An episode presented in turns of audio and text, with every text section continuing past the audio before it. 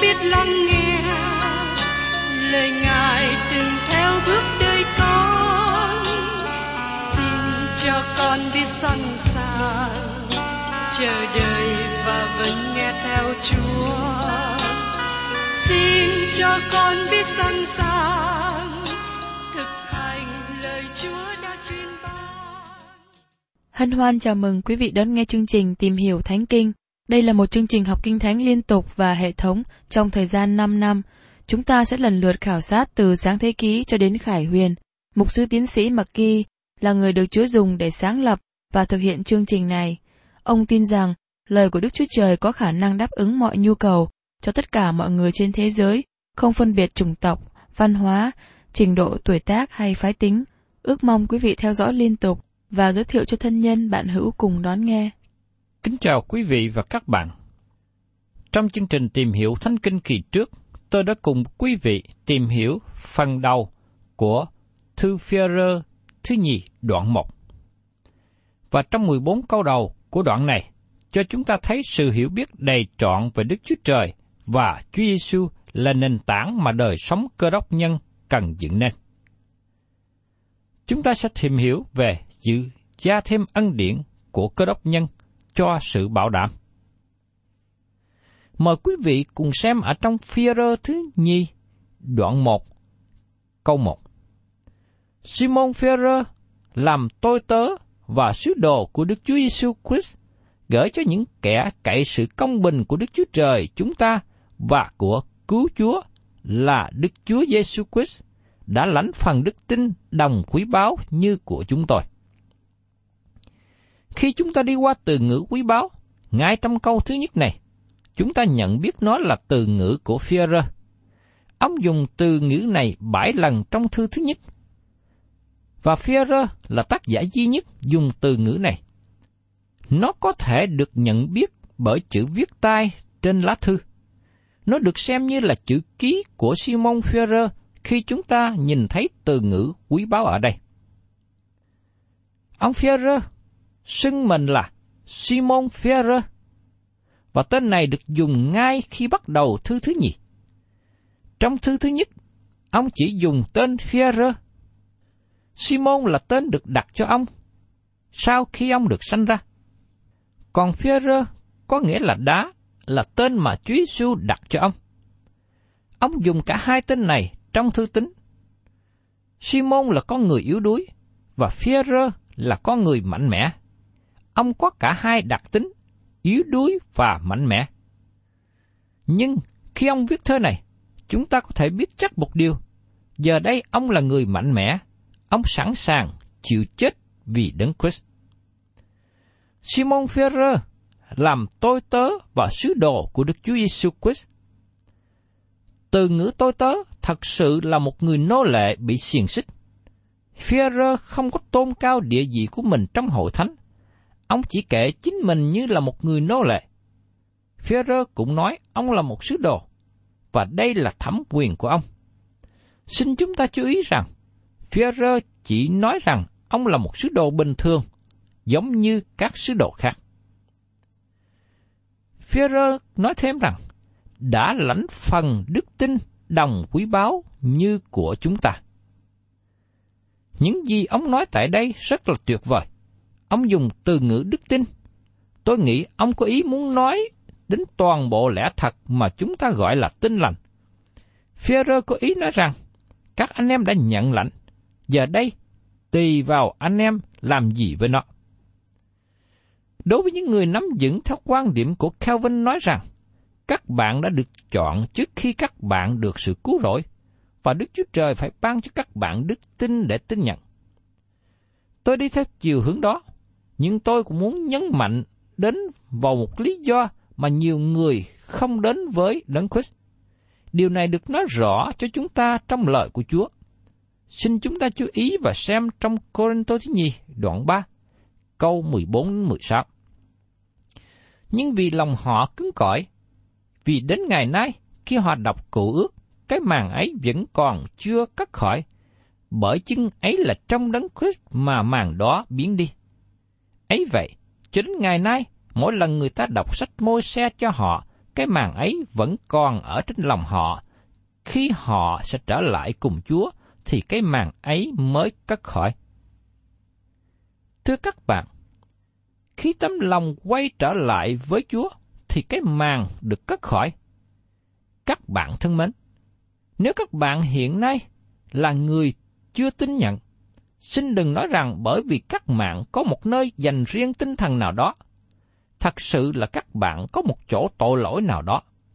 Khi nào tấm lòng sẽ quay trở về cùng Chúa, Ngài sẽ cất cái màn đó đi. Bất cứ giờ nào các bạn sẵn sàng, Đức Chúa Trời sẵn sàng cứu chuộc các bạn. Vì ý muốn của Đức Chúa Trời là không một người nào hư mất. Và hôm nay là thì giờ mà các bạn nên đến với Đức Chúa Trời. Như lời của Chúa được chép ở trong văn đoạn 3 câu 16. Vì Đức Chúa Trời yêu thương thế gian, đến nỗi đã ban con một của Ngài, hầu cho hệ ai tin con ấy không bị hư mất mà được sự sống đời đời. Điều mà Đức Chúa Trời kêu gọi cần làm là tin nhận. Ngài không có đòi hỏi các bạn trở nên thánh sạch trước khi đến cùng Ngài, nhưng Ngài sẽ làm cho các bạn trở nên thanh sạch, thành con người mới nếu các bạn thật sự quay về cùng Ngài. Họ có được đức tin quý báu này bằng cách nào? Führer nói rằng, bởi cậy sự công bình của Đức Chúa Trời chúng ta và của cứu Chúa là Đức Chúa Giêsu Christ. Đây là sự công bình mà chúng ta có được khi chúng ta tin cậy Đấng Christ là Chúa của thế. Các bạn thấy rằng, không những Ngài bỏ đi tội lỗi của chúng ta, nhưng cũng ban cho chúng ta sự công bình của chính Ngài. Chúng ta không phải giống như người phạm pháp, được tha thứ rồi thả cho đi, nhưng chúng ta được ban cho cơ hội đứng trước Đức Chúa Trời và đứng trong Chúa Giêsu. Chúng ta được tiếp nhận trong con yêu dấu của Ngài. Thưa quý vị và các bạn, nếu quý vị là những người hiện nay đang ở trong Chúa Giêsu, chúng tôi rất mừng về địa vị mà các bạn có trong Ngài. Và tôi ao ước kêu gọi các bạn hãy tiếp tục đứng ở trong địa vị đó.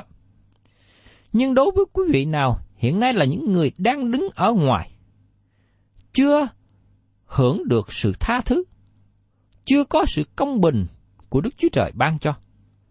Tôi kêu gọi quý vị hãy quay trở lại cùng với Chúa Giêsu, tiếp nhận Ngài làm cứu Chúa của mình. Ngài sẽ ban cho các bạn địa vị mới và ban cho các bạn sự cứu rỗi khi các bạn mở lòng mình ra tiếp nhận Ngài. Kính mời quý vị cùng xem tiếp trong phía rơ thứ nhì, đoạn 1 câu 2. Nguyên sinh năng điển và sự bình an được ban thêm cho anh em bởi sự nhận biết Đức Chúa Trời và Chúa Giêsu là Chúa chúng ta. Phêrô có lời chúc nguyên sinh năng điển và sự bình an được gia thêm cho anh em. Ân điển và sự bình an luôn đi trong thứ tự này. Trước nhất, chúng ta cần biết về ân điển của Đức Chúa Trời. Đó là Đức Chúa Trời đã cứu chúng ta. Không phải bởi do công đức của chúng ta, không phải bởi đạo đức tốt của chúng ta, cũng không phải nhờ bất cứ điều nào mà chúng ta có được, Nhưng Đức Chúa Trời cứu chúng ta bởi vì đức tin của chúng ta trong Đấng Christ. Đấng Christ yêu chúng ta rất nhiều, đến nỗi chết trên thập tự giá để trả án phạt tội lỗi cho chúng ta, và nhờ đó Ngài mới có thể đến với chúng ta và cứu chúng ta. Thưa các bạn, vì thế Đức Chúa Trời cứu các bạn bởi ân điển. Ngài cứu các bạn khi các bạn chỉ tin cậy nơi Đấng Christ và không kể bất cứ phần công đức nào của các bạn.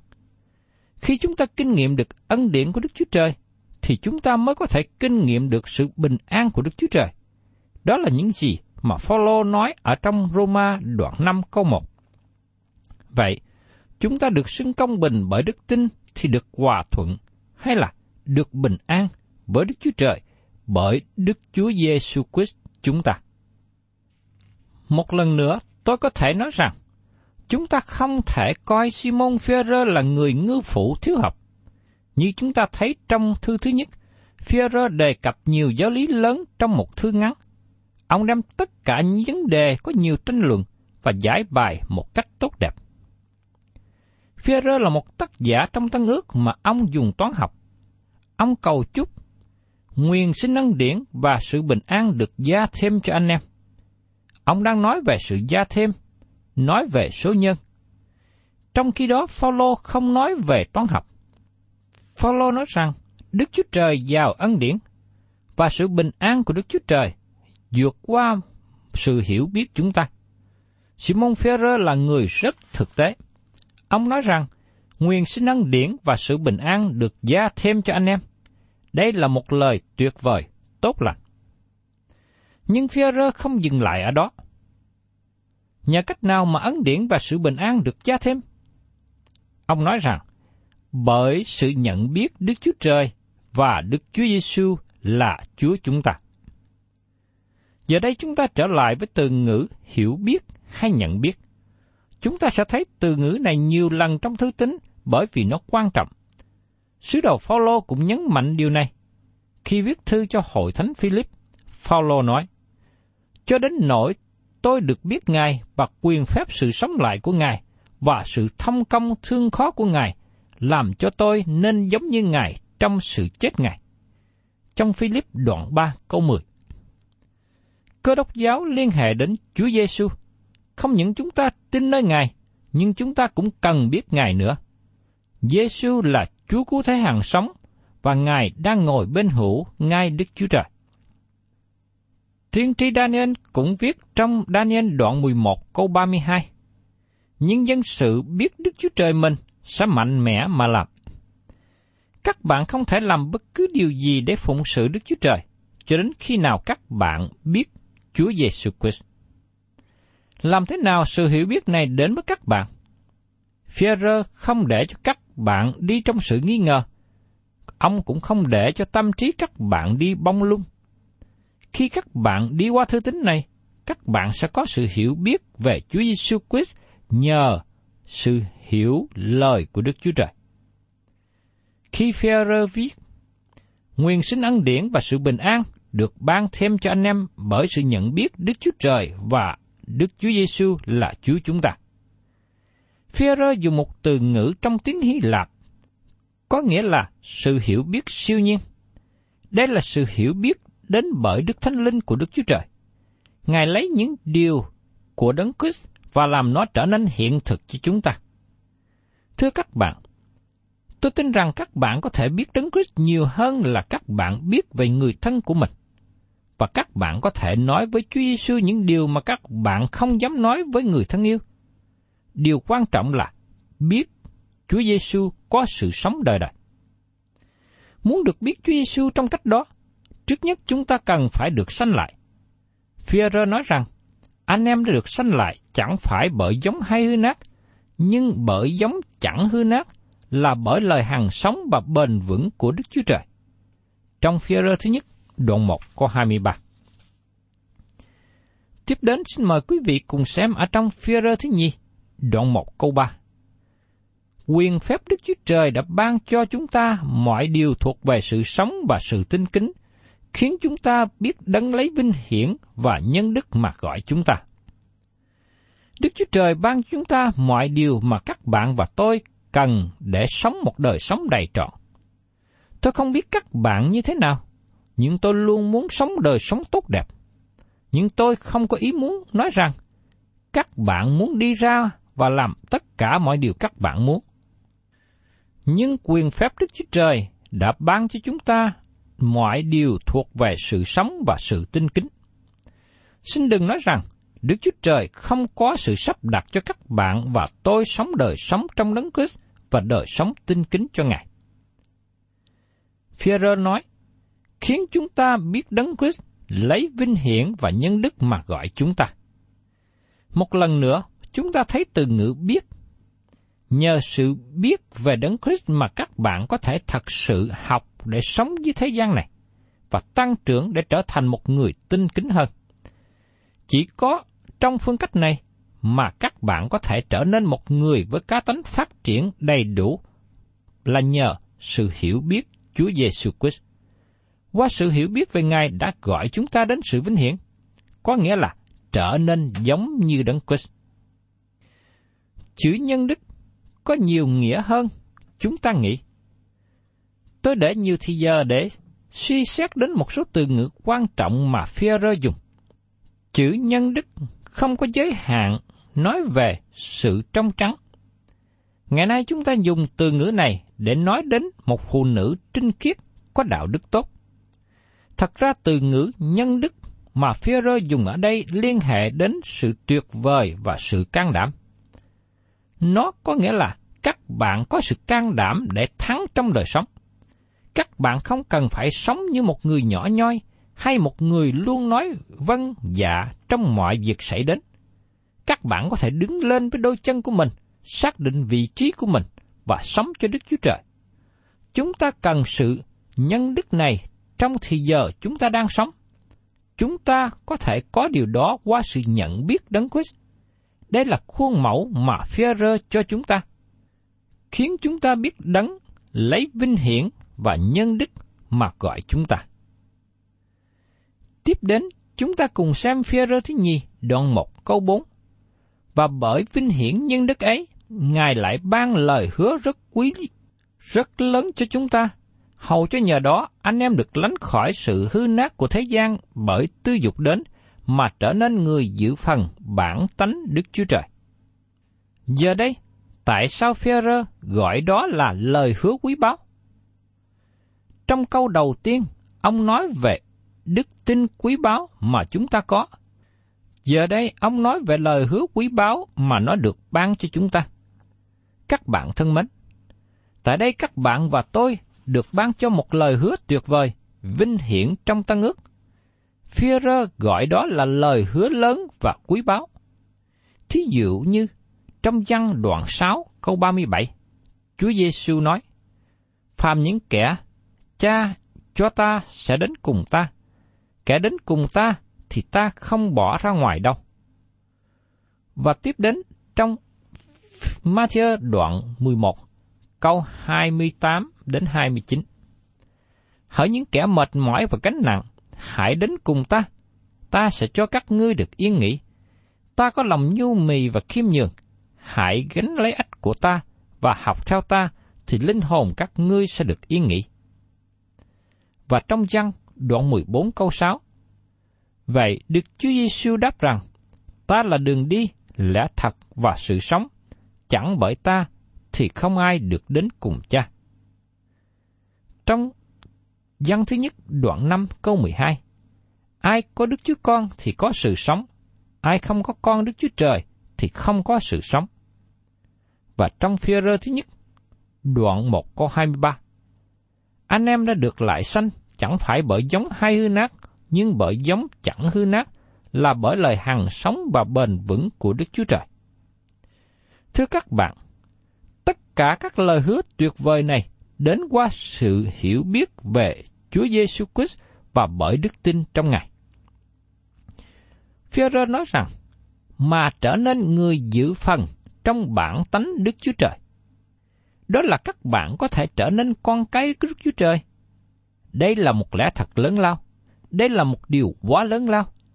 Khi các bạn được sanh lại, các bạn được ban cho bản tánh Đức Chúa Trời. Xin các bạn đừng để bị lừa dối, rơi vào suy nghĩ cho rằng đời sống cơ đốc nhân là một bản liệt kê những điều được làm và không được làm. Tức là, nói khi nào các bạn được làm điều này và không làm điều kia thì các bạn đang sống đời sống cơ đốc nhân. Sự thật không phải thế. Cơ đốc nhân là người giữ phần bản tánh thiên liêng, bản tánh của Đức Chúa Trời, và các bạn muốn những điều của Đức Chúa Trời. Führer nói tiếp, hầu cho nhờ đó anh em lánh khỏi sự hư nát của thế gian bởi tư dục đến. Đây là lời công bố rất lớn lao trong chính nó. Trong phần kế tiếp theo, Führer nói về việc người tin Chúa được thoát khỏi sự ô nhiễm của thế gian. Có sự khác biệt giữa việc thoát khỏi sự ô nhiễm của thế gian và thoát khỏi sự hư hoại của thế gian. Sự hư hoại của thế gian là ở trong chúng ta, sự ô nhiễm của thế gian là ở bên ngoài. Trong thời hiện nay, có nhiều điều được nói về các chương trình chống lại ô nhiễm. Có nhiều người có cảm nghĩ rằng, nếu chúng ta làm sạch môi trường sống, nó sẽ sanh ra con người tốt hơn. Nhưng thưa các bạn, dầu môi trường có tốt hơn, nhưng nó không thể nào làm được gì với bản tánh cũ, bản tánh xác thịt trong con người của chúng ta. Nhiều người có tôn giáo đi theo chương trình chống ô nhiễm vào ngày Chúa nhật. Họ tham dự nhiều nghi lễ, làm điều này, làm điều kia. Nhưng thưa các bạn, các bạn có thể trở nên một người có tôn giáo và làm nhiều lễ nghi, nhưng các bạn vẫn còn là người hư hoại. Có một số người các bạn thấy họ vào ngày Chúa nhật, nhưng họ không giống như vậy vào ngày thứ hai, những ngày khác trong tuần.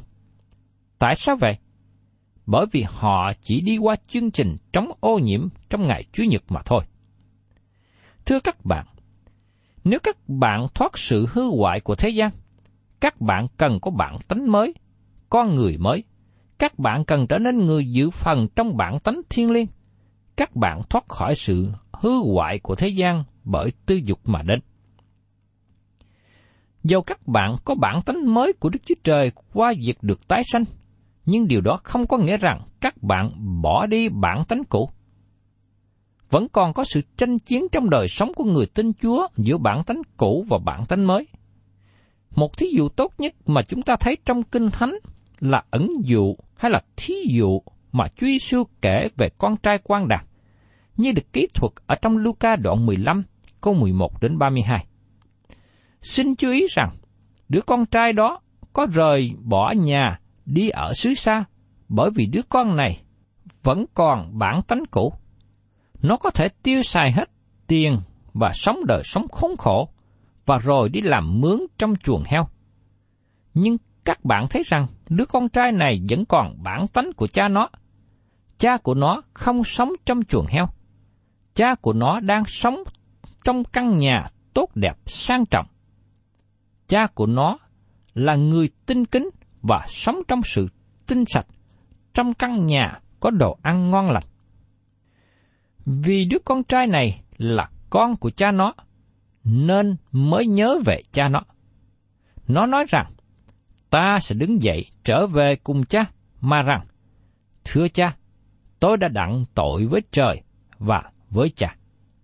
Trong Luca đoạn 15, câu 18. Các bạn thấy rằng con heo ở trong chuồng heo và không thể nào nói được như vậy. Không có một con heo nào đi theo đứa con trai này trở về nhà cha. Trước đây tôi đọc một bài báo nói về một người nuôi heo. Người này công bố rằng heo là giống vật sạch sẽ. Thật ra người nuôi heo này không biết rõ về loài heo. Trong phía rơ thứ nhì, đoạn 2 câu 22 nói rằng, đã xảy đến cho chúng nó như có lời tục ngữ rằng, chó liếm lại đồ nó đã mửa, heo đã rửa sạch rồi, lại lăn lóc trong dũng bùn. Dầu rằng người nuôi heo này có thể dẫn heo vào ở chung nhà, dẫn heo đi chợ, dẫn heo đi nhà thờ, nhưng cuối cùng heo vẫn quay trở về với chuồng heo. Trong khi đó, người con trai có bản tánh của cha nó, và cuối cùng người con trai này trở về nhà cha. Thưa các bạn, khi các bạn và tôi trở thành con cái của Đức Chúa Trời, chúng ta có bản tánh của Đức Chúa Trời. Đó là điều tuyệt vời. chúng ta có thể hiểu về Đức Chúa Trời khi Ngài nói qua lời của Ngài và thánh linh của Đức Chúa Trời làm cho nó trở nên hiện thực với chúng ta. Führer không dừng lại ở điểm này. Ông thật sự muốn nói rằng, chúng ta mới tới điểm khởi đầu. Còn nhiều điều lớn lao nữa sau khi chúng ta có sự cứu rỗi. Có thể nó sẽ làm cho các bạn ngạc nhiên khi chúng ta biết rằng còn có những điều nữa sau khi được cứu rỗi. Các bạn có thể nhớ điều mà Phaolô nói với Timôthê trong thư Timôthê thứ nhì, đoạn 3 câu 15. Từ khi con còn thơ ấu, đã biết kinh thánh vốn có thể khiến con khôn ngoan để được cứu bởi đức tin trong Đức Chúa Giêsu Christ. Timothy đã được cứu rỗi, nhưng Phaolô muốn nói gì tại đây? Sự cứu rỗi ở đây có ba thì, hay là sự cứu rỗi ở trong ba thì? Sự cứu rỗi trong quá khứ, tôi đã được cứu rỗi. Nó cũng ở trong thì hiện tại, tôi đang được cứu rỗi. Và nó cũng ở trong thì tương lai, tôi sẽ được cứu rỗi. Sứ đồ chăng đã nói ở trong thư văn thứ nhất đoạn 3 câu 2. Hỡi kẻ rất yêu dấu, chính lúc bấy giờ chúng ta là con cái của Đức Chúa Trời. Còn về sự chúng ta sẽ ra thế nào thì điều đó chưa được bày tỏ. Chúng ta biết rằng khi Ngài hiện đến, chúng ta sẽ giống như Ngài, vì sẽ thấy Ngài như vốn có thật vậy. Hiện nay, tôi chưa giống như Chúa Giêsu, dầu rằng tôi chưa đến mức đó, nhưng tôi đang ở trong tiến trình đi đến. Sau khi một người được sanh lại, người ấy cần trở nên người trưởng thành trong đức tin và trong đời sống đạo.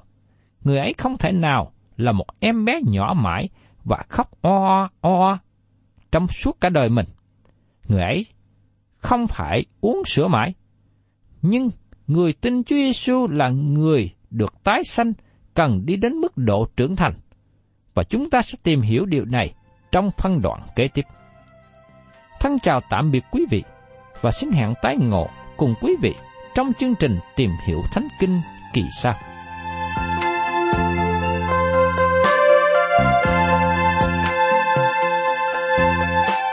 Cảm ơn quý vị đã đón nghe chương trình Tìm hiểu Thánh Kinh.